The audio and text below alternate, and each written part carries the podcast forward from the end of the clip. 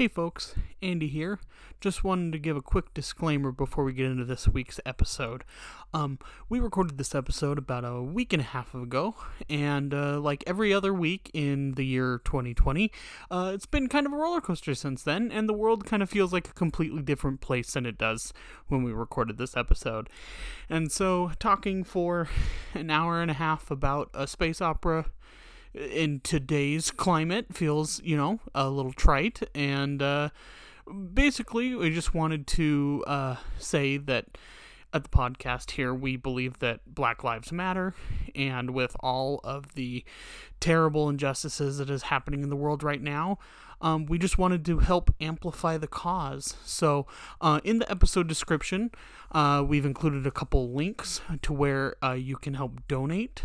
Uh, the Black Lives Matter website, as well as a couple others. Um, you know, good places to, you know, put some good back into the world. So, uh, hopefully, we can bring you a little bit of joy by talking about Star Wars. This week's episode is about Solo. And so, uh, you know, make the world a better place. That's what we're trying to do here. So, without further ado, we will start this week's episode. Thanks, guys.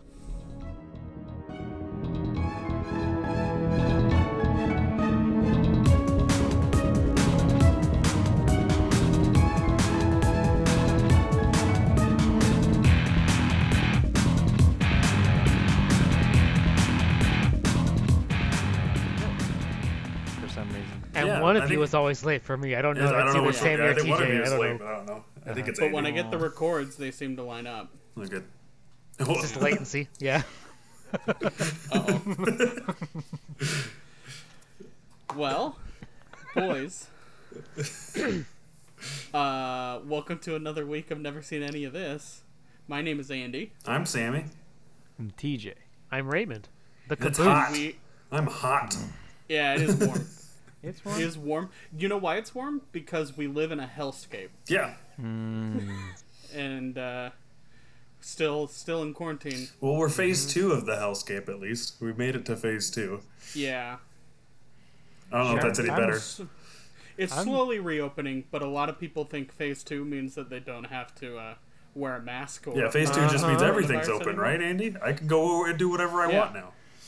And uh, getting to the next phase is going to be marginally harder if we were following all the rules, and a lot of people are not. So, uh, we'll, uh, we'll be here for a while. Yeah. I don't know. I, I kind of like that we've returned to the traditional uh, Spokane greeting of open mouth kissing. Oh, Um, You've been doing that's that. nice.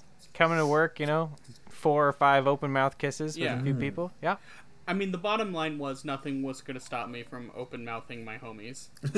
so, Ain't That's no the most- law. Open. That's the most gangster thing you can do is- is kiss your Yeah. kiss your homies. if if that's how I die, I'm going to sign an executive order to the coronavirus saying that uh, it gotta gotta open mouth kiss me. What? So, What? oh, do you not know? Does nobody know about this news? no. Ah. I don't Oh. know what the fuck you're talking. About. Yeah, like this is all word salad for me. Yeah. President Big Boy made a executive order today because people were being mean to him on Twitter. So he made an executive order, and I quote, against social media. And Which it he can't basically, do. Yeah. yeah, basically he can't do it. But what it said was like, you can't be mean to me, and Twitter can't uh, quote because they put a disclaimer on one of his tweets because he was tweeting out just straight uh, lies, and they were like, hey, maybe not all of this is true, and he threw a big President Big Boy fit. He got real mad and red online, and then decided. Uh, Decided he was going to sign an executive order where people can't be mean to the president online. So, I think That's that's, I how I. That's exactly how I would abuse my power if I Yeah. was in office. No one be like, mean to me. Like, yeah, like you know, do do do what you want, but don't be mean to me. Like, Yeah. yeah, yeah, that's it. I just want to be loved. I think what has helped me during these times is that I avoid the news as much as possible, and I think that's how I've made it so mm-hmm. far. I do my best to avoid the news, and I work at the news. Uh-huh. So I mean, yeah, it's harder for you. I generally pay attention for the first 20 minutes, get all the news I need, and then I uh, space out. Hmm. Good. Just So- like I did with the film that we watched. No. Oh you God. spaced out. That, was that what you were Oh, going for? Because you, you Well, went space. no. No. that was Oh. an unintentional Oh, uh, sidecar on there, but I you mean, know.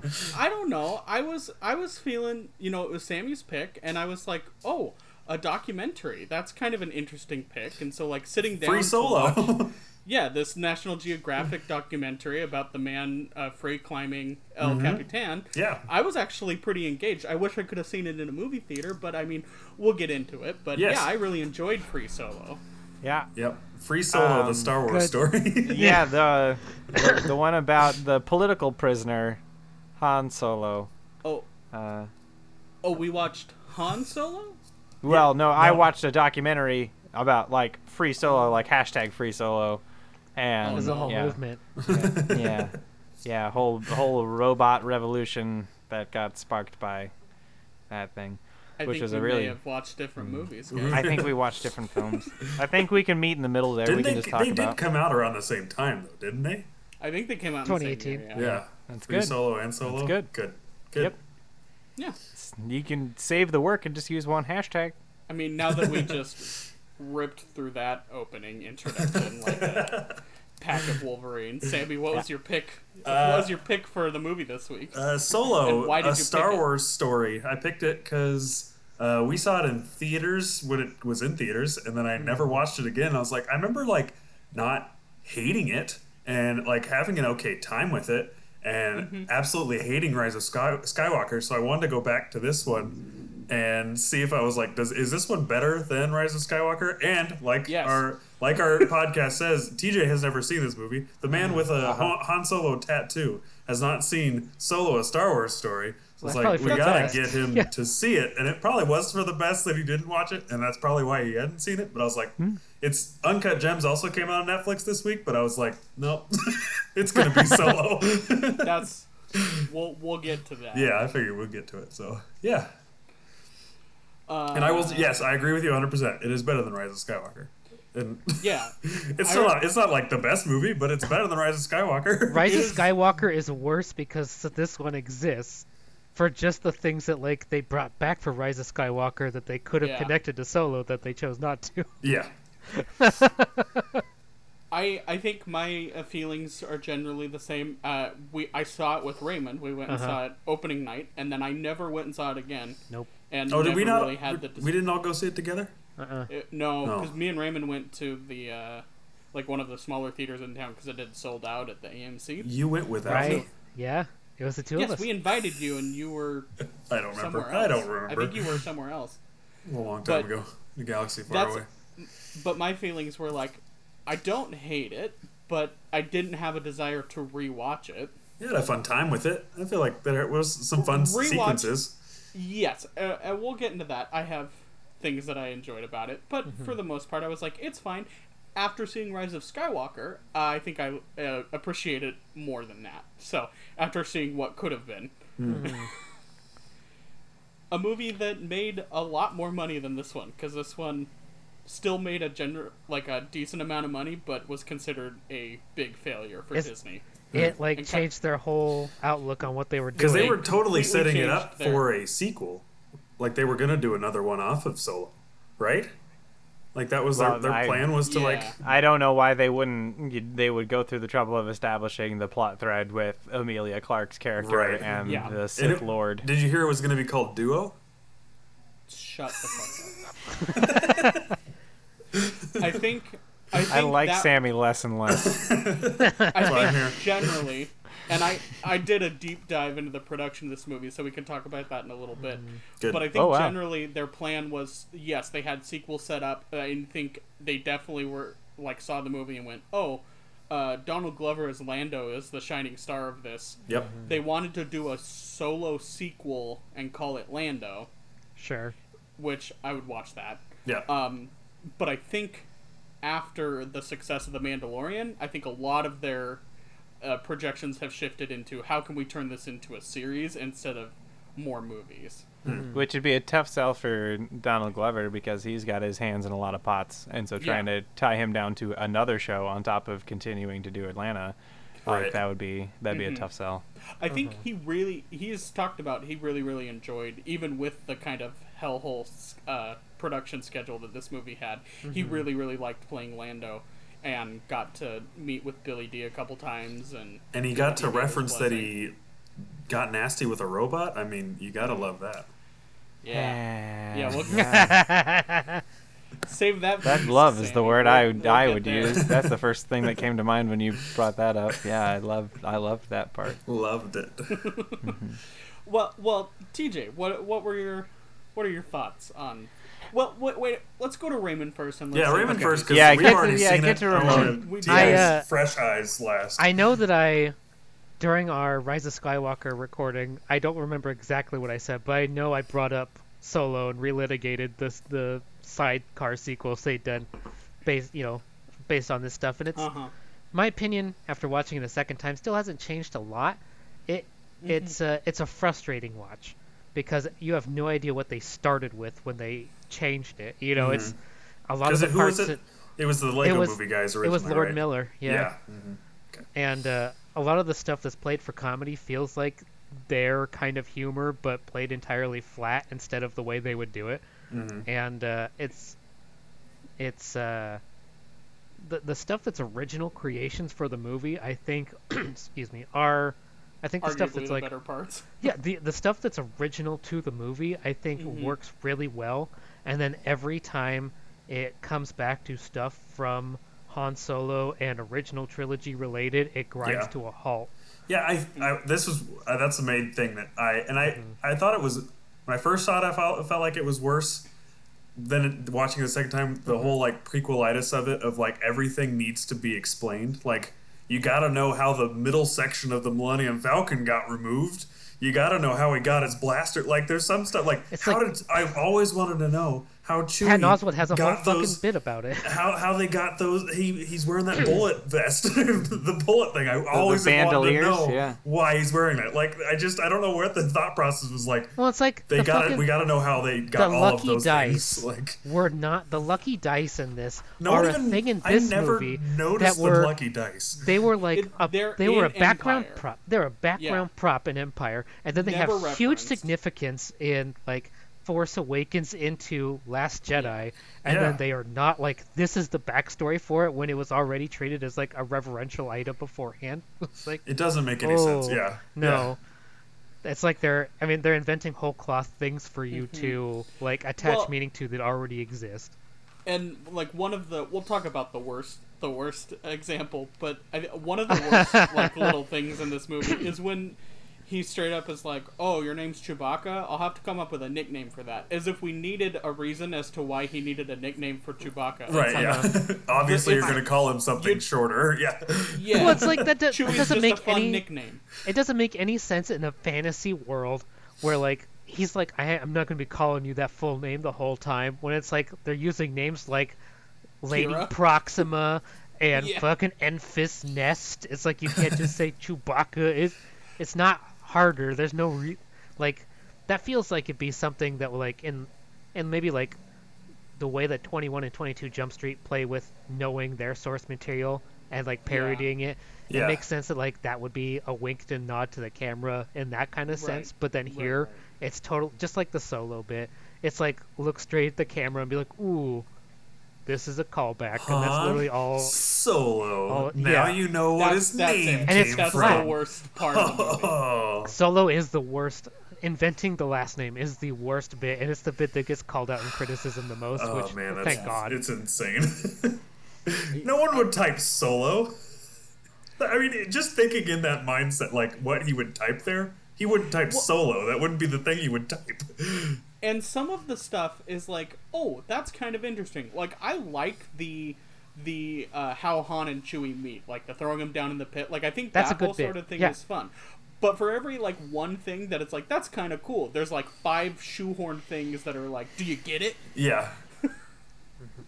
All right, let's Yeah. let's get TJ. we, we started already. Yeah. Yeah, Yeah. TJ, take it away. Oh well, and and it's interesting. I guess I'll point out before I, I get into it how the the retrospective end on your guys' part, uh like this is kind of a, a a living example, a contemporaneous example when um, there's retrospectives on how the third movie in trilogies are typically treated, like Last Crusade and Return of the Jedi, where it's just like, oh, the fucking teddy bear Star Wars movie, cool. Yeah. And then like Phantom Menace comes out, and they're just like, oh, what this holy relic that is Return of the Jedi.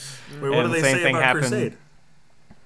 Uh, well, uh, you know, for people that acknowledge the existence of of uh, Kingdom of the Crystal Skull, and I totally respect people that don't. What? Uh, then they, they go like, "Oh man, the fucking one with Sean Connery and the birds on the beach and the stupid," bl- I feel like and then there's more there's anger towards Temple of Doom, which is understandable. Yeah. Well, now good. I think with At this modern, point, yes. modern, yeah, modern Yeah. politics with uh, That's yeah, rough to watch, uh, yeah. that's yeah, that's Last that's a rough Crusade watch. is definitely like the one that like is much mo- the most family friendly out of them Yes. for like my pointing to the it does audience all and the being same like, "We're having a good time, aren't we?" as the first movie, trying to Uh, get back for what they did for the second one. It totally, yeah. Yeah.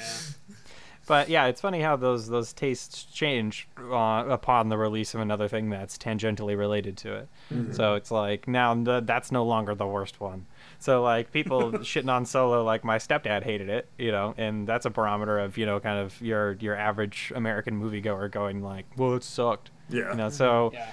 uh, not, not to be derisive, but you know, uh, but for you me, I I had kind of like girded my loins, you know, because people were like, "Oh, this is I, you know, a real dumpster fire of a fucking movie," and uh, I watched it with an open mind, just because you know I've kind of come to peace. Uh, I I I always talk about you know. They don't. They didn't take every copy of the old Star Wars and burn it in a big pile and say this is your Han Solo now. And Right. you know, mm-hmm. I I will always have Harrison Ford, mm-hmm. and so I didn't go in with the expectation of comparing this this feller mm-hmm. to Harrison Ford because like he got enough of like the kind of the way that he talks that was Uh-huh. kind of like the more important thing. And there was definitely a couple And times he smiled where I was like, oh, that's like the Han Sure. Solo And- smile, or yeah. And so it's more important, you know, it's less about the stuff that's coming out of his face and more about the way that he's saying it because he's not Han Solo yet. You know, like mm-hmm. he just got the the moniker and he's like learning to, you know, live up to the name right now. So like, you know, I can't expect it like, oh, Han wouldn't say that. It's just like, well, you know, uh, maybe Han when he was 20 might have said that. Right. You know, like I mm-hmm. said a bunch of stupid shit I probably wouldn't repeat now. and in I'll I'll talk about it all in full, but when they cast Alden Ehrenreich, Lord and Miller were the ones that cast him, and they specifically said we we like him because he's not like Han. He doesn't look like Harrison Ford. He's not going to do a Harrison Ford impression. They were like he hmm. will, he's the spirit of the character of Han Solo, and that's what they wanted. And then hmm. when Lord and Miller got kicked off, part of the reason was they were like. He's not very much like Harrison Ford, so then they brought him like an acting coach to. I was gonna say, didn't they give him acting do lessons? an impression Yeah. of Harrison Ford? So it's like some of those things are kind of clashing there. Yeah, and and that's kind of sad in a way Yeah. because it, it doesn't embrace you know how you would get a better performance. You Mm-hmm. know because there are uh, I've taken pictures with some great great cosplayers that look they have the pants down to the yellow blocks for the Empire Strikes Back era uh, Han Solo thing, and he looks just like him. And he got his hair done just just like him, and, and he's got a blaster just like Han's, and he looks looks just like him. And it's like, well, great, I'll take a picture with that guy for free, but I'm not. I don't want him to be in the in the movie that I Yeah, watched right, that's yeah. of Han Solo. You know that part doesn't matter as much to me. I still So, never, you know, even watching the movie, was like, that's Han Solo. I don't know. That never, like, Mm-hmm. yeah, that never. He's like, I really like. I think this guy's a good actor and he's very charismatic, but I was never like, that's Han Solo while watching this Well, movie. And it's the same thing that ends up happening with Lando, where I think Donald Glover did a, a great job Mm-hmm. of, especially, you know, like again, this is a younger, wilder kind of version of that character with Mm-hmm. But like different s- facial hair. But you You can know. still see how he becomes Billy Dee Williams. Yeah. Yes, and he even learned some tricks from Han, like the whole like like really super aggressive like you got a lot of nerve showing your face around here after what you pulled. You know like he pulls the same thing or whatever so you learn that he learned that from han basically or like you know that's that's that kind of thing. So i i like that. He's also forced to do stupid shit. And so Yes, like you're trying to make me feel bad for a robot that you have done nothing but try and convince me is a, a shrill piece of shit for the last like 45 minutes. And you're trying to make me feel bad because Donald Glover is good at acting and he's and I um, feel uh, empathy for this character and I'm supposed to feel bad and I'm getting all these cues that I'm supposed to feel bad for the bitchy robot and I don't feel bad for the bitchy robot that died and I'm glad that she died.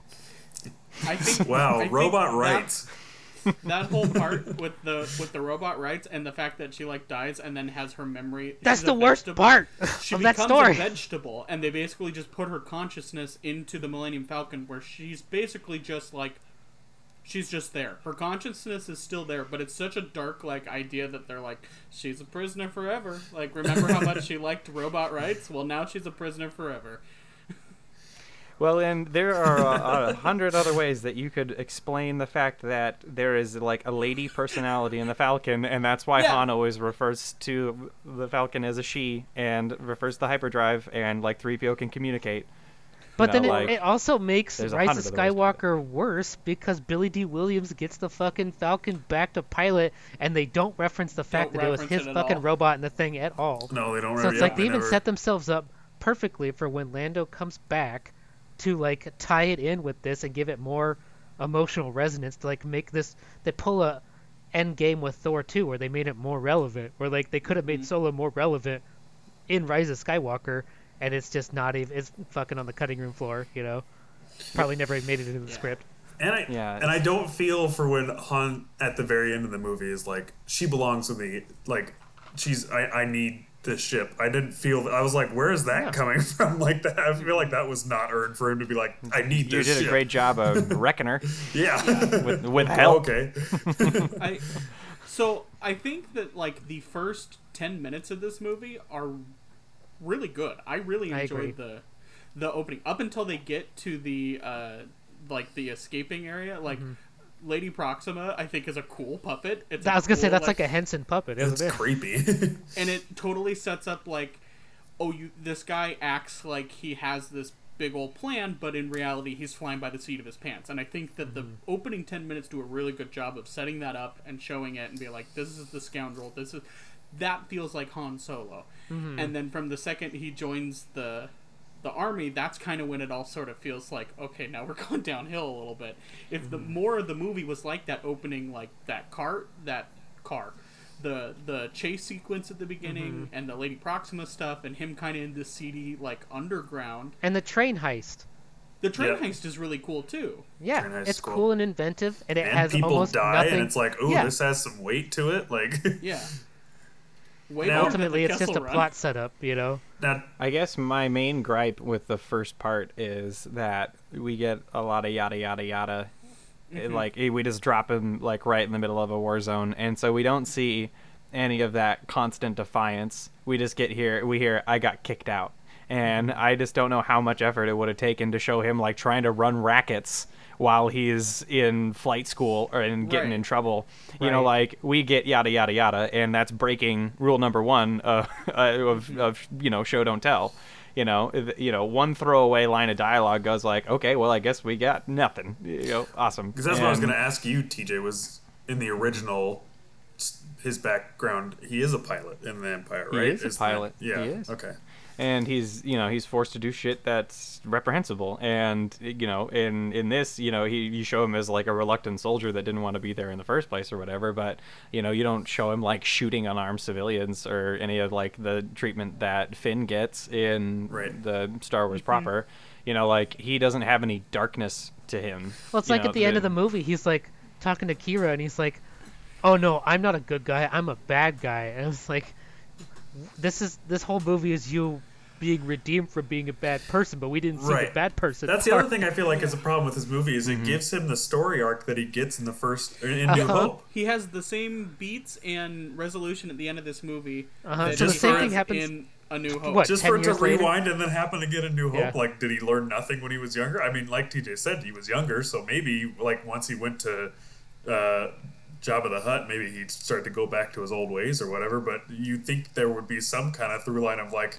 what I've already gone through, kind of a thing. If that's just going to happen out again in New Hope, even the tone they they could have gotten away with one scene honestly and if they had changed the tone of when he kills Beckett at the Oh, end if he had shot first without even thinking about it and then like doesn't go and caress him and go like ah father figure i mean Beckett Right. but do it and no walk away yeah yeah no he, like he stands there and watches him die and then goes back and like chewie's like jesus christ you know like that's that's uh, that's a you know a dark note to end on Yeah. because he he is a fucking not a great person when you meet him in the beginning yeah, just as soon as he decides to give those things to the people that need it, I'm like, okay, so. I mean, that's what he learns by the end of New Hope, but obviously he's already done it before. Like, I think this movie has so many misdirects in that like in the first 15 minutes it, there's like four things that like oh you thought this was happening but really this is mm-hmm. happening. That like by halfway through the movie i'm kind of like okay you've already pulled this trick like so mm-hmm. many times. It gets a little little draining which i think some of those misdirects work but there's just so many of them and they come at you so quick. Mm-hmm. And then Qi'ra um, gets Qi'ra Qi'ra's such a confused im- character. impregnated by a Palpatine. and Somehow Palpatine's back. uh, that's I mean that's the that's the theory that I've seen. Like that's the only way he would have had a kid. That's the only Uh, probably got There's- it with yeah. Qi'ra. there's a stupid fucking theory out there about how Darth Maul's like, you're gonna be spending a lot more time with me, lady. So you gotta get oh yeah pregnant. tj how did you feel about darth maul Did you know that Is he was in it?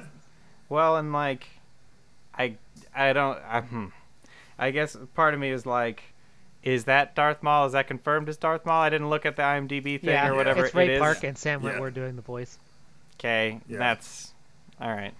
I was I was happier thinking that it was just another one of his race, Oh, and That just- and now it ties not- it more now I'm- to the You wouldn't show. show a guy like that if it wasn't actually Right. the character. He's there's only one guy who looks like that. but I mean, people were really excited about that because of the TV show, like tying it to the I Yeah. thought, TV show. uh, yeah, was because I thought that like his fucking evil brother was in it or whatever, like his cell, No, it's- you know, like a it's him in fucking the deep show. Dragon Yeah. Ball Z thing. God damn it! Okay, never mind. I'm mad. It's, Uh, it's no. the same thing as the TJ, fucking Qui-Gon Avengers. died for nothing. Don't worry about it. Yeah. Qui-Gon died for no reason.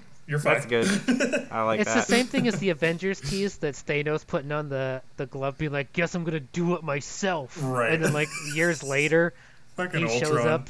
Yeah, so it's like it's the same thing where like it's really a performatory cameo that has nothing to do with the movie itself, but it's for the fans.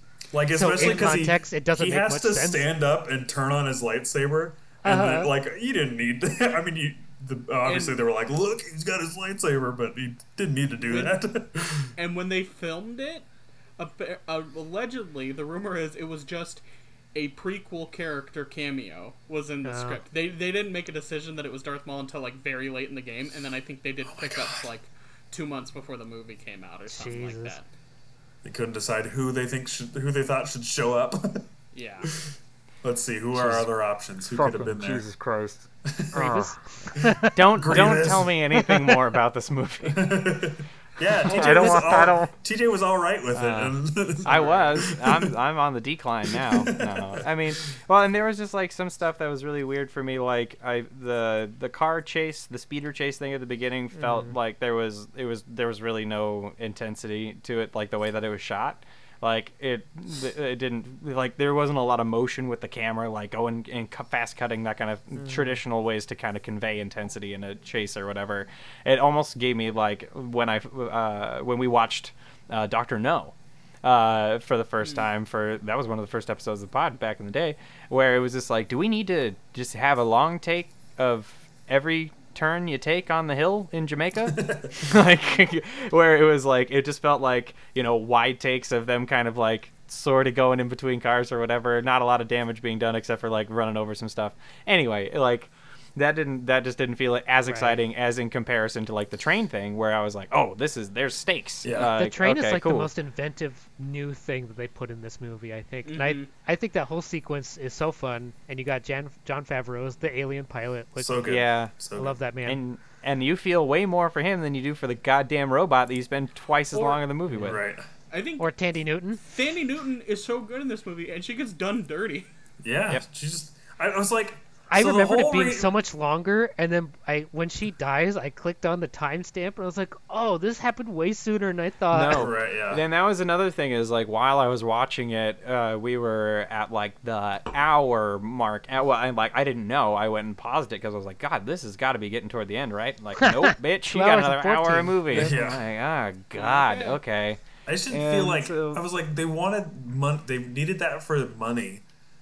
I don't know. I didn't see her. I didn't understand her. Like I gotta die so you can get this. Like I don't. I don't know. I didn't feel that. Well, like, because that that was because I guess we didn't know about the axe hanging over their head with Crimson uh, Dawn. I guess yeah. It was Alright. like you know later we I guess we learned the immediacy of that from Woody Harrelson or whatever. The, but um, another kind of funny tidbit is so, um, Paul Bettany, who I think it does a pretty good job for what he's doing in this movie. He's he is chewing every piece of scenery. yeah, and which I think loving is it. It's great. Paul Bettany's best when you just say, Uh-huh. "Okay, go go, just ham it up, bud." Uh, I just I just but, love when he um, when he like gets angry and his scars get bigger. I was like, cool. Cool. right. Michael No, he's, K. he's an interesting fella. Michael K. Williams was supposed to be that character. Right. in the Lord and Miller cut, and he, Damn. cou- he had to go do something else and had a conflict with the four months of reshoots that they originally scheduled, so they had to recast him, and so which sucks because I that would be s- Michael K. Will or Michael K. Um, Williams is so cool. Who And- who can I direct my anger at for for pulling the plug on I and bringing in Ron Lawr- Howard, Lawrence Kasdan. Lawrence Kasdan? Yeah. Okay. Oh, All do you right. do you want here? We'll we'll get into my notes. We can. All right. we Well, can well, in, brief, Let's briefly, briefly, real quick. We need to address something. Oh, okay. before- Yeah. And Yeah, yeah, yeah. and it'll be quick. Uh, two things: the little like vampire bat thing that's on the yacht. Like that's like the worst looking fucking thing I've ever seen in a movie. like Wait, I don't know what I, I was talking about. shocked. I I like audibly went like ah ah no, and then like paused it real quick. I was like, is that fucking fake? Is that is that like a practical effect thing, or is this like an insert that they just threw in there of this like little vampire bat gremlin fucking thing? A la the in the casino or whatever, like the little like grum grumbly grunty guy that's voiced by Mark Hamill Oh yeah. that tries Oh, to put yeah, the yeah. coins in BB-8. Yeah, so like it's just a little snippet shot of this little fucker like just lip lapping out of a bowl or whatever, and I'm like, what is this? what did it contribute? This looks like fucking garbage, and I'm so distracted by the fact that this looks so bad. Ah. And and then also the fact that Han speaks Wookiee. yes. That, Uh, That's that weird. When I, when I saw that the in theater, uh, fucking yeah, when I saw it in theaters, I was like, uh, I don't like that. I don't. well and that's the whole joke like that's the whole vehicle for the joke is that han understands and chewie understands and you as the audience don't because he's just making dog or walrus noises or whatever Yeah. and so that's the vehicle for like their relationship and their humor so like why would it make sense that he would do that like if if if we're gonna like play on his initial strengths, eh, that's like talking people down, like talk like silver tongue devil kind of bullshit. If if it's demonstrable that Chewbacca understands whatever galactic common is going on, then he doesn't have to make some glottal noises to go like I'm a good guy. See, and it's But like there's the this is- common ground. His mom's name is Martha too. Ah, shit. Fuck. So I was I wasn't mad. I was just like, You just gotta is- assume that now dumb. in the original series, anytime like Han Solo like yelled or like got excited, it was him speaking Wookiee. You just gotta assume Yes. that now. yeah, he was telling him like formation alpha. or Yeah, yeah. yeah. It's just Fucking- one of those things where it's like, if there's anything that could possibly be explained, they have to have an answer for it in the prequel because Yes. that's where they want to derive their content from. When it could just be whole new ideas. I, it's Well, the I don't same know, we thing just have to like The Hobbit and with Yep. uh, Fantastic Beasts. It's the same Uh-huh. exact thing where they like we have to explain everything. Everything Well- has to be explained. And I think a really good litmus test for these kinds of things is looking at like RPG writers and that kind of thing. That's kind of like a niche thing that I'm into where like Starfinder, you know, the the the sci-fi version of of the Pathfinder RPG. Mm-hmm. And you look at like the different like like body enhancements and shit you can get. You can get like tech inserted in your throat that like Uh, warps your vocal cords when, with a particular setting and makes it so you can speak these languages you wouldn't be able to speak. And while those things are obviously standing on the shoulders of giants like Star Wars and Star Trek and all these other things that came before it, mm-hmm. this movie is now coming out as a contemporary of these same things. Mm-hmm. And these where where are these writers that come up with these fucking cool ideas? You mm-hmm. know, like that's a cool fucking thing. Like, you know, maybe like if he made some demonstrable thing where he had to like hold his throat or like do some kind of thing different, you know, but no, he can just garble and do a bad party trick. Right. Like the, you the solution to their dumb. the the unanswered questions, which didn't need to be answered, get answers that are no newer or fresher than the original content. Because he only does it it. no more inventive. He only does No. it for that scene and then never does it again. as well. Yeah. It's like okay. and then later he just yeah he just talks to them he talks to any of the Wookiees as if they are just like he doesn't talk in Wookiee to yeah. them. No. Nope. So what does it matter? It's only a performatory. Oh, he understand. They both understand each other completely. I like thinking, and again, this kind of needed. it ruins it. Was like in New Hope, like he's like, oh, he understands him because they've been together so long. Like he probably didn't understand him when they first met, but they've been together for Right. so long, he's now understands his language, and like that's Which a would have deeper bond than him just, oh, I already knew it.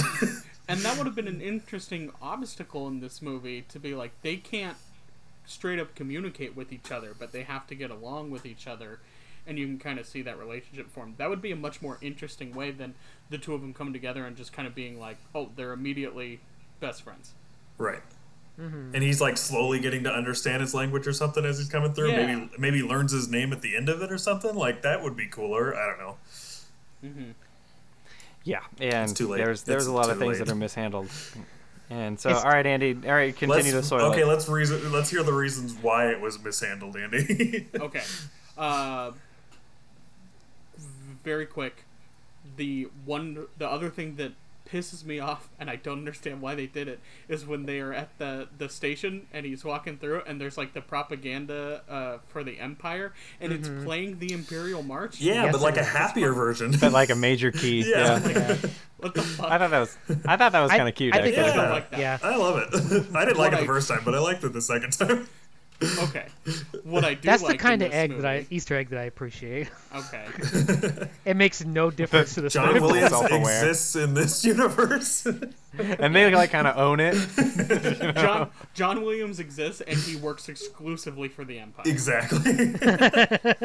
Um, the other thing that I want I want to give credit where credit is due. I think this is a top five Clint Howard cameo. Clint Howard cameo. Oh yes, I was Oh, like, yeah. he's got to, he's got to show up, and there he was. Clint Howard is best when he's a grimy piece of shit, and that's exactly what he's doing in this movie. So Yeah, great. My I- favorite was uh, Warwick Davis. Oh, He'd get Yeah. shoot a fucking you- bazooka. you I was like, God up. bless him. Yep. Just let him have fun. He's Yeah. got to be in it. Speaking Yeah, of music, real to. quick though, I almost turned off the movie when they just kiss in uh, his capes, and it, I thought it was going to play like Oh, Leia's music. I- I thought it was going to play Leia's music, and I was just going to turn off the movie. No, I I thought It that got- was so clumsily shot got, and ugh, weird. it got close. and- There was a couple like mus- uh, notes that I was like, "No, don't you dare! okay. don't don't. don't no, don't fuck in those capes! Don't fucking those capes!" That is a custom piece. that, is, that is the best delivery of any Lando line. I, s- I spent a while today going through different articles because there's not like you did your straight- research for this, and I love Yeah. you for it. there's not like a straight up like here's what happened with the production of Solo because they're so secretive about these movies and they don't want anybody kind of rightfully so because anytime they announce any sort of reshoots there's an outcry of people that are like oh it's it's awful when in reality like reshoots happen on every single movie you just only hear about it when it happens on Star Wars Right. and people just assume oh my god it's terrible it's awful they're changing the whole movie well, especially when That they was my- released that that photo of all of them standing on the Millennium Falcon together, and you're like, mm-hmm. "Sweet!" And then it's like, "Oh, it's not them anymore," and you're like, "Oh, Also, what happened?" of- they all look so happy. and Lord and Miller are coming off of like several like big wins Right. Like, Very big. like Lego Movie, Uh, in various different fields. You know, they got Twenty One Jump Street, they got Lego Movie, they got Cloudy with a Chance of Meatballs. So like they know how to do family, but also kind of that edgy, really funny comedy. yeah, So they that them being announced for this was kind of like perfect, and it's and a lot of people were like, oh, it's going to be a jokier tone, which is kind of you know in the spirit of Han Solo. You know, can't take yourself too seriously. Han You know who they should have got? Todd Cooper. Ooh. Oh. I thought you were gonna say Taika That would- Waititi. he would he would have made a he would have made a great gritty R-rated solo. make it R-rated. We live in an empire. I love it.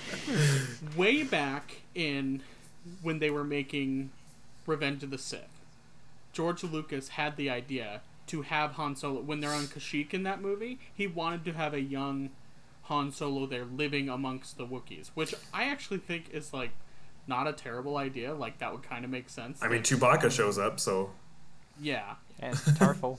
but that would make like if they grew up together like that. Why do I remember that?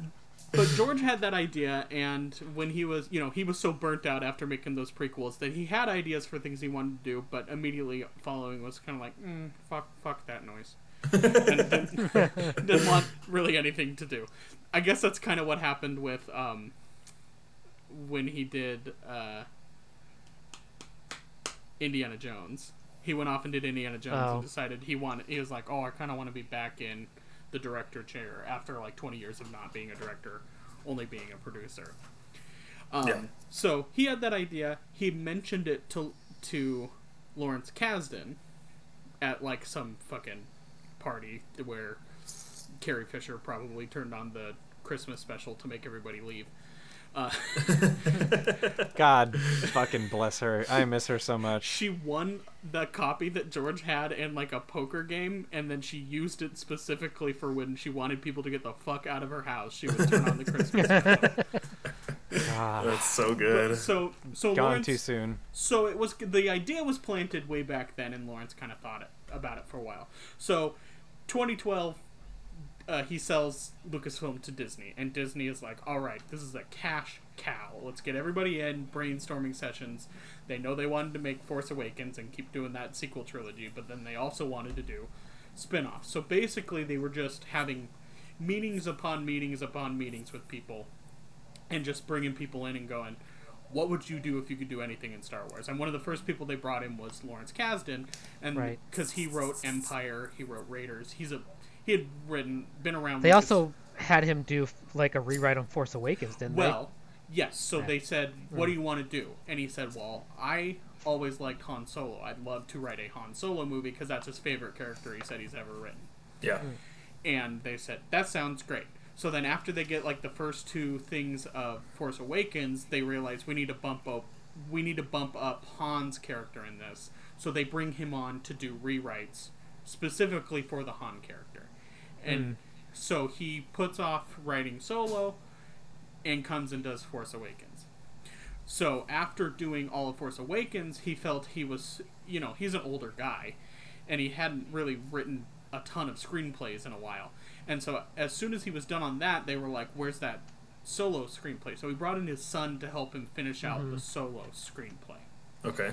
So and from all accounts, like Kasdan is Disney kind of treats him as much of a like father of the Star Wars canon as they do Lucas. Mm-hmm. I actually think they respect Kasdan more because he's more willing to work with them than Lucas was. Sure. Um, so they he's hired to bring that in. So in the middle of all this, 2015 Star Wars Celebration comes around. They have their huge presentation for Force Awakens. They show that trailer. It's in Anaheim. People losing their fucking minds. It's like the first time that it's like kind of a big deal that they were streaming Star Wars Celebration stuff online. And so the whole weekend is kind of all Force Awakens news. The end of that weekend, they were going the last panel was going to be them announcing all their spin-off movies, which and um, Gareth Edwards was there to unveil Uh-huh. Rogue One, and Josh Trank was there to unveil his Boba Fett movie. Mm-hmm. Sunday morning, they fire Josh Trank, Okay. and Jesus. uh, allegedly from the time that morning they fired him to later change their schedule and say solo's co- solo's taking that spot han solo's gonna come and take that spot uh, they don't Okay. announce it that day but that day basically turns into we're announcing rogue one so a little bit rocky but they hire the right people they get they bring on lord miller they they do a nationwide casting. They get Alden Ehrenreich because they say he's a good character for Han Solo. We're less concerned with he's not doing an impression of Harrison Ford, but we think that he fits the tone of the movie and what we want to do. Yep. Disney says, "Oh, great, we love this." so fast forward to January 2017. They had filmed The Last Jedi and they had filmed The Force Awakens. Both of those went relatively smoothly with both directors that they had because they really, really liked what Rian Johnson did with The Last Jedi, and apparently he was very easy to work with. He's a very nice gentleman and knows exactly what he wants and what he wanted to do with the characters. Uh, Lord and Miller start in January 2017. They start principal photography, and they're doing their thing. They're letting them gel. They're going all the way. Lawrence Kasdan is there for all of filming, and he starts getting very annoyed because basically what starts to happen is Lord Miller had taken the script and going, okay, okay, shoot this so we can show it to Disney, and then they do 12 shots of improv. So they would say, okay, Yep. read this script, and and then we'll go do the actual movie. But it turned into they were not playing ball with what Disney and the producers wanted, and they were they were showing them what they wanted to see, and then going off and doing their own movie. So allegedly, Lawrence Kasdan doesn't like this because to him, like, he's very you got to read what's on the page. He's a very to the he doesn't like improv on his movies, so he's mm-hmm. he's kind of upset. He's like they're not they're messing with the character. They're joking about it. It shouldn't be jokey. It should be taken seriously. And when But they're he, making I mean, doesn't he know who they are? Like th- that's what their movies are. Like I don't know. That's why does he not know that going in based on what they've done before? Like he might have. That's and not their fault. Not been, no, no, it's not their fault. but he might also have been banking on the fact that there's a great tradition in Hollywood over the last 10 or so years where you scoop up an indie director or another familiar director with some success and throw a hundred million dollar movie in front of them and say, "Okay, you're gonna do exactly what the fuck we tell you because you get to live out your childhood dream and make a Star War." yeah, Right. And- right. But but that didn't Lord work Miller- But beforehand that, Yeah. but that on didn't Rogue work. One. Rogue One, Yes. it didn't work. The Nope. difference with Rogue One. So Rogue One, they did extensive reshoots because they weren't super happy with where it ended up. They came to um, you didn't kill enough people. They came to Gareth Edwards and said, "We want to do extensive reshoots. Basically, we we want to reshoot sixty to seventy percent of your movie."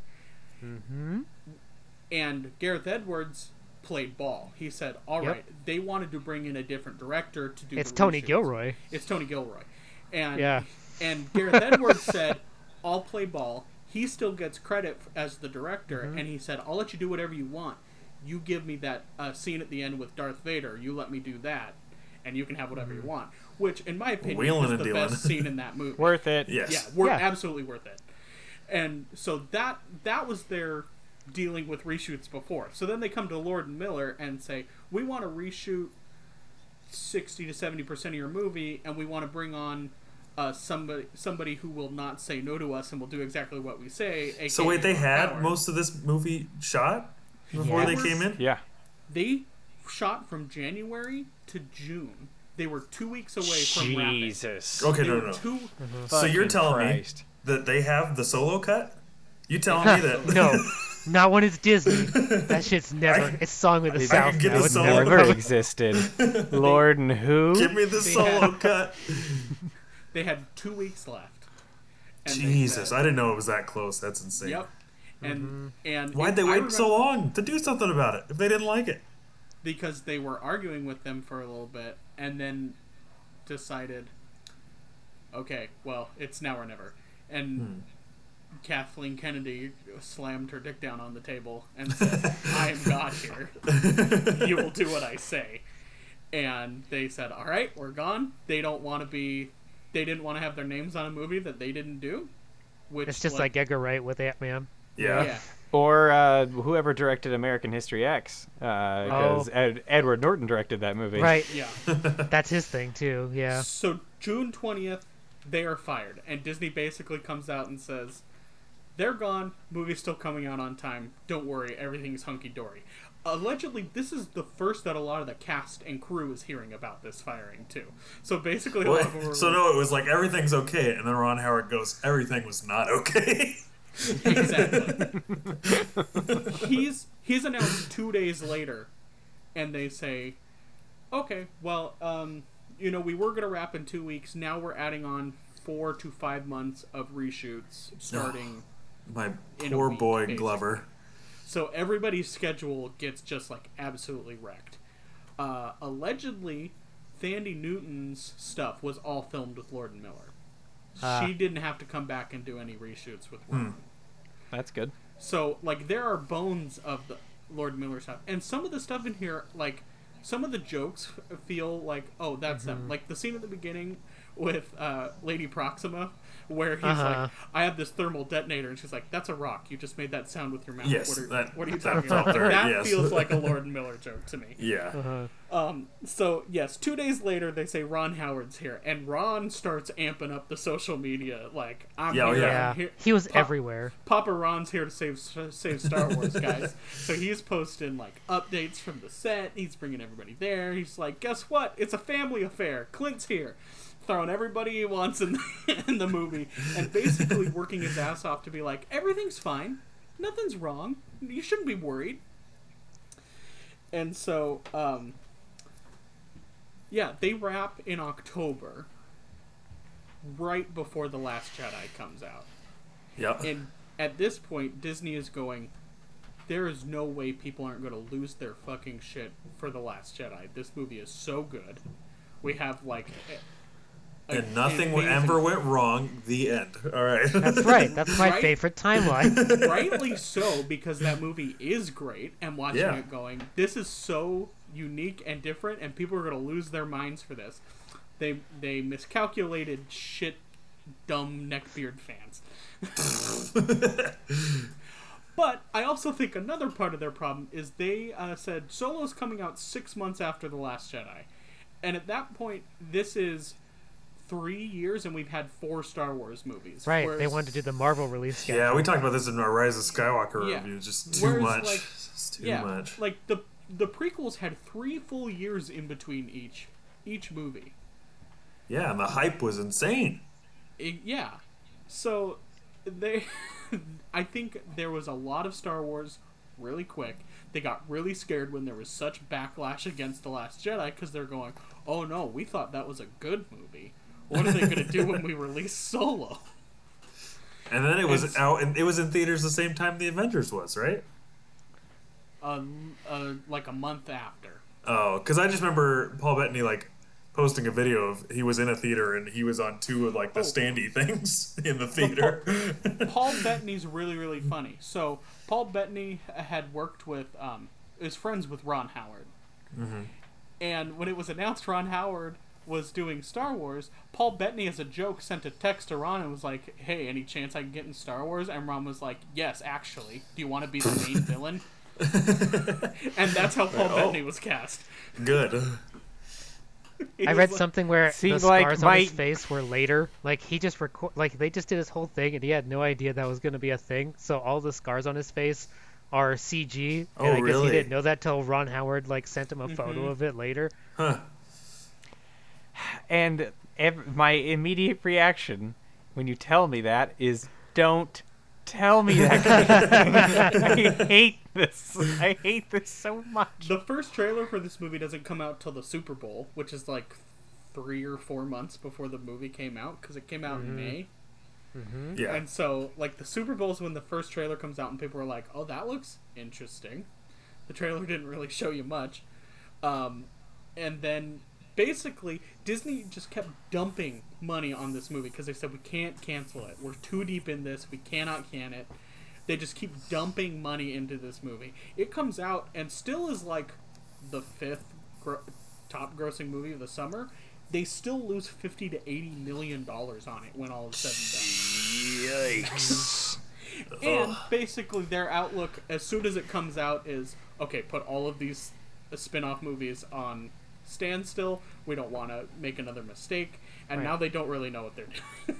They haven't. Uh, yeah, they dropped pretty much the announced Rian Johnson trilogy. Is Mhm. like that's that's gone pretty much. They d- But well, Taika they Waititi did, just yeah. got announced a They just movie. announced Well- a Taika Waititi movie. Well, DB Weiss and uh, David Benioff were supposed to do their Star War, and, Right. and Well, they didn't deserve one. That fell through. After, They were also supposed to do a Confederate Yeah, show. we saw what they were able to Well, write that with that the died. That that was strangled in the crib a long time ago. But uh, but yeah, no, that that was before they had signed whatever multi-million dollar deal they did with Netflix or whatever. But yeah, Right. they were supposed to do their Star Wars. Yeah. Okay.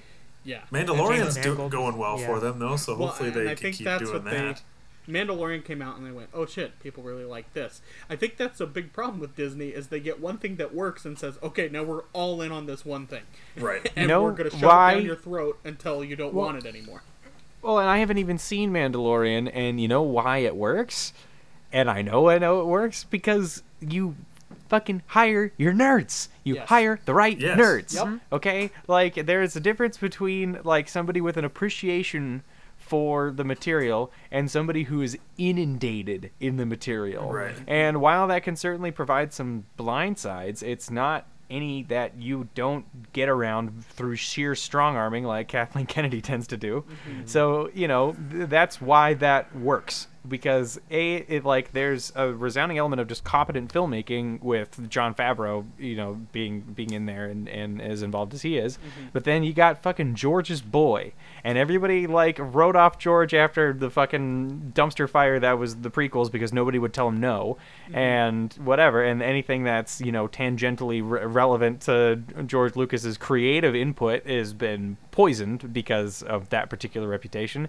But his boy made the best Star Wars shit from the last like 10 years Dave of Clone Filoni. Wars. Yeah. And then then I- they brought him I in for gonna this and it's also a rave success. Isn't the last the last season of Clone Wars? People love that last season. it's I- considered a masterpiece. Yeah, I haven't watched exactly. it exactly. yeah, I I've haven't watched it, things. you know. I, but the fact that I've heard from like g- grown ass adults that like, yeah, this is a really good thing, and Yeah. you know, I'm not saying this because of nostalgia. I'm saying this is well written and well handled. Yeah. And I, w- I watched the they have that documentary series about the making the Mandalorian, and Dave Filoni talked in I think it was the second episode about when he got hired to do Clone Wars, and it's it was basically like he was a nerd that was working on the last Airbender, and everybody knew he was the Star Wars nerd. He never shuts the fuck up about Star Wars. and then somebody at Nickelodeon knew that they were making a Star Wars cartoon, and George was interested, so they called and were like, "Go meet with George," and he was like, he thought it was a joke. Wasn't it Cartoon Network? Yeah, but that's Yeah, but they're all- it's the same company Oh, that's okay. Nickelodeon. Oh, okay, yeah, gotcha. cartoon people all work in generally the same area. Gotcha. And so then he gets invited to Skywalker Ranch, and he shows up, and him and George just like nerd out about Star Wars for like several hours. God, could you imagine? And then George goes, "Yeah, okay, I trust this guy being the showrunner for Clone Wars after he leaves." Whereas Disney's approach is, who can we tell what to do, and who will get it done on time?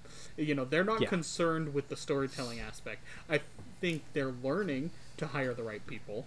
Well, because Ta- Right. I mean, Taika directed the last episode of Man- The Mandalorian, and And they- he's like a so fan good. favorite for his robot. yeah, and then they, know? and then they hired him to now direct a movie, so it feels Mm-hmm. like that's leading in the right direction as long as they let him let him do what he, he wants to do. fixed I guess. Thor for Marvel. Yeah. So you know, I he already had a good track record.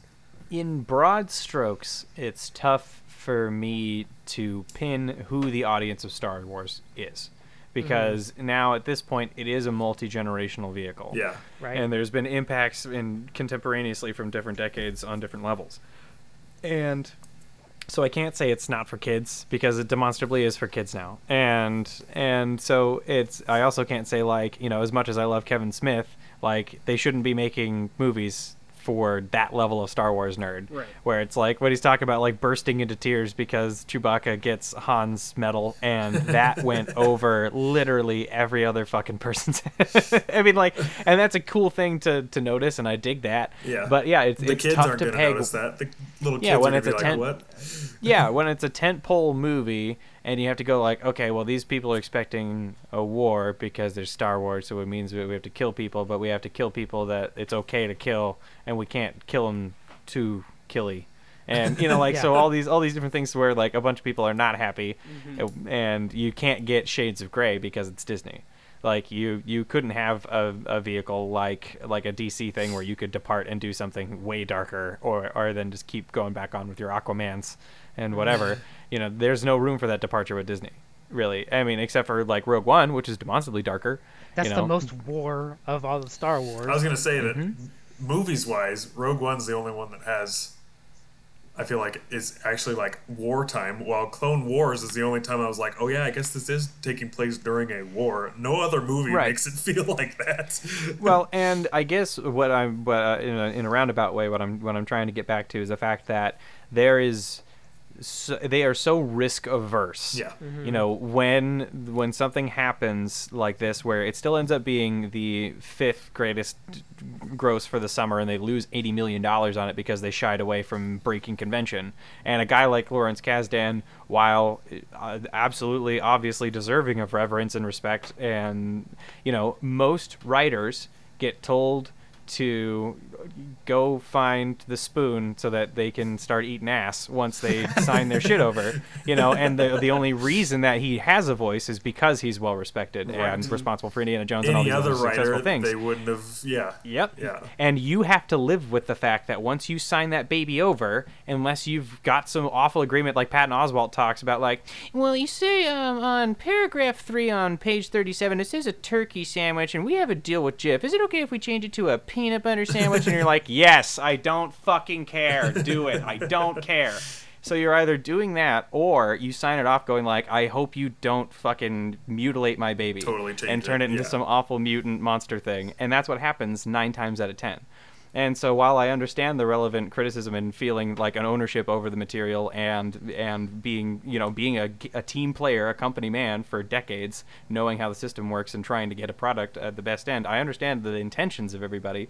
But the fact that they were so risk averse that they said, okay, these fucking guys are not doing everything exactly the way we say it. We can't find a middle ground anywhere, so we're gonna say fuck you, thanks, see you later. You know, Reshoot you're relieved from your contract. We're gonna throw several tens of millions of dollars at reshooting and trying to clean up this mess that we interpret, and then you end up losing your fucking shirt over it anyway because you spent all this time and money reshooting a film that was What was probably really for? good. Yeah. Yeah, we'll never And know. you're so there's, a risk time, averse there's a and- timeline out there that has the their version of Solo. Well, and Release and it. that's what that's Release what frustrates me is the fact that like all these like nods, these little member berries that we get thrown at us every once in a while. I call it Jurassic World syndrome. You know, Yep. uh, uh, you know that that is so much less impactful than truly standing on the shoulders of giants, hiring the right people that have the right appreciation not only for just this material but the genre in general, mm-hmm. and letting them have a bit of a longer leash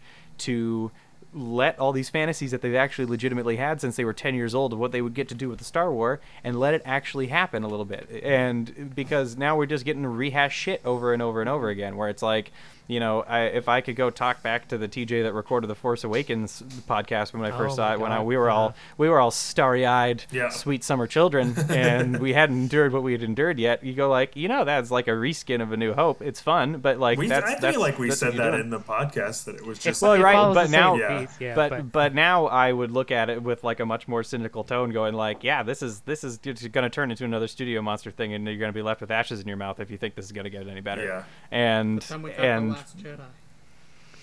and look at Yeah, now and- look at where we're at. and now look at us. so yeah, it's just tough when there's so much room. Uh, you know, with an intellectual property as vast and as important to people as Star Wars, to where you could really genuinely make some impactful film. Well, you know, and there's- I know there's you haven't not seen for it, But in The Mandalorian, the Mm-hmm. season ends with Giancarlo Esposito playing a character that's in Clone Wars, pulling out items that are specific to Clone Wars. They're like specialty weapons and shit.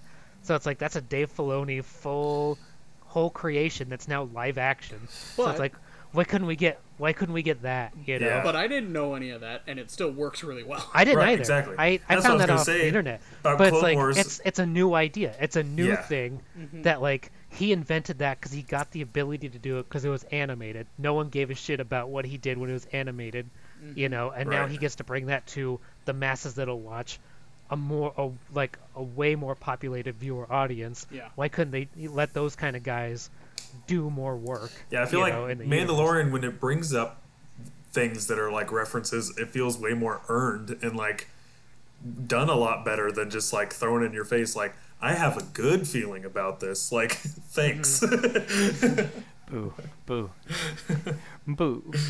Even though Clone Wars does say I have a bad feeling about this, I think in every single episode, I feel like it's a checkbox they have to do in Clone Wars. Uh-huh. Every single episode, they say it. but That's their CSI Miami thing. yeah, exactly. They go to credits. They you. go to credits right as they say it. Jesus. Just like fast paced, you know, fast cutting over Coruscant. yeah.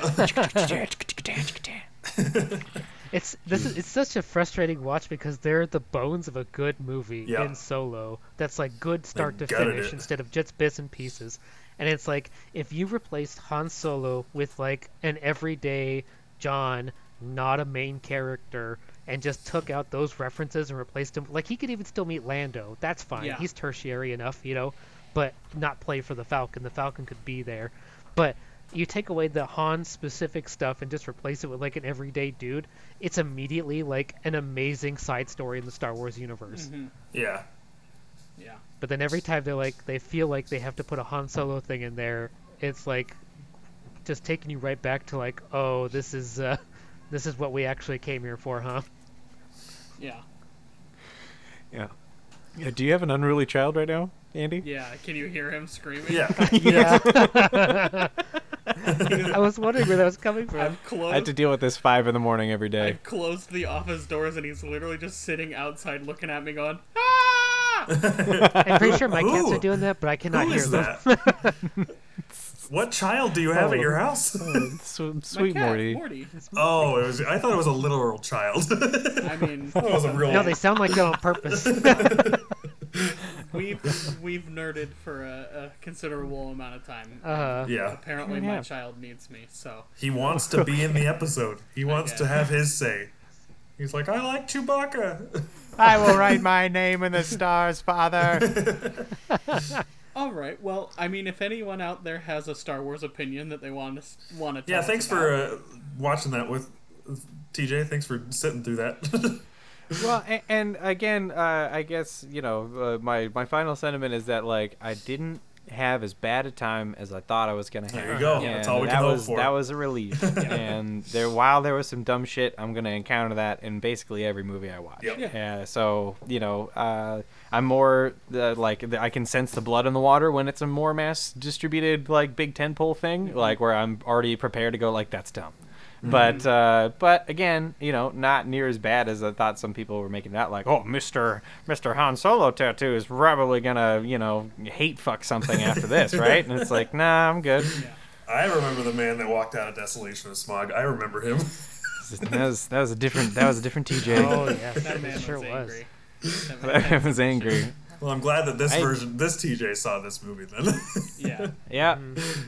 Yeah. All yeah. right. Well, if you want to tell us about your Star Wars opinions, you can do so on uh, the the wonderful Twitter.com, and hopefully uh, you won't get a, a fake news a censorship on there. Uh, but yeah, as long as you don't say anything mean about our big old don't say president. anything mean about Big Boy Diaper Boy President, and we'll be fine. we'll have to get any executive orders involved here. But if you want to get a hold of us on there, uh, our handle is at NSAOT Pod.